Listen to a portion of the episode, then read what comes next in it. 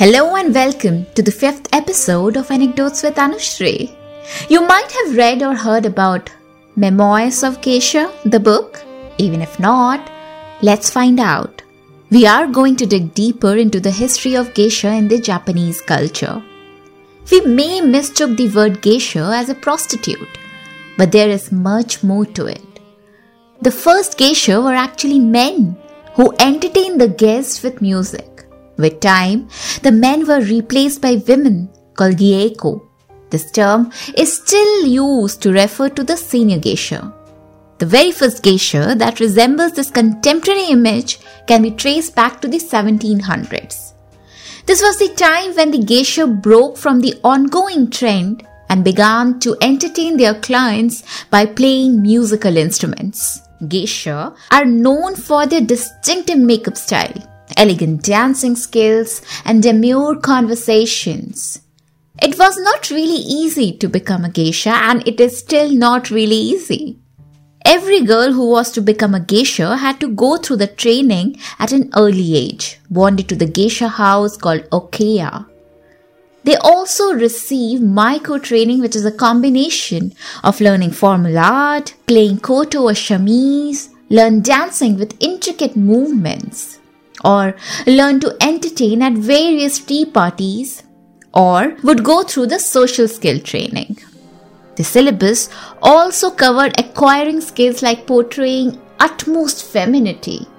They would learn to walk with elegance and wear kimono in the right way. They would also learn to enchant men with their actions and movements and gestures and write poems of melancholy. Meanwhile, the Okeya would take care of the geisha boarding and other supplies required for survival. Now, the question is how did we start perceiving geisha as prostitutes? In 1945, the Americans occupied Japan after the Second World War. The drunken soldiers mistook any girl who dressed as geisha to be real geisha. That time, women got into the business of selling their bodies to the servicemen due to extreme poverty.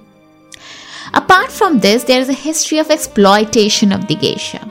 At times, young girls were sold for the geisha business, which was not abolished completely till the mid of the 20th century.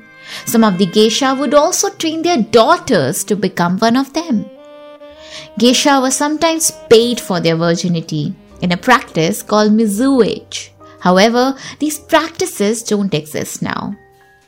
The world of geisha according to Iwasaki Mineko, is a very separate society that is shrouded in mystery.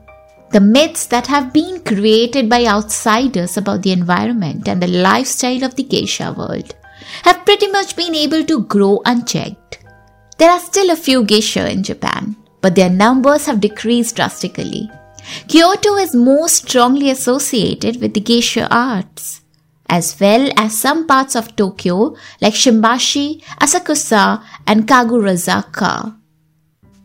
A slow economy, advent of modern technology, and disinterest in traditional art forms have all contributed to the decline of the geisha culture.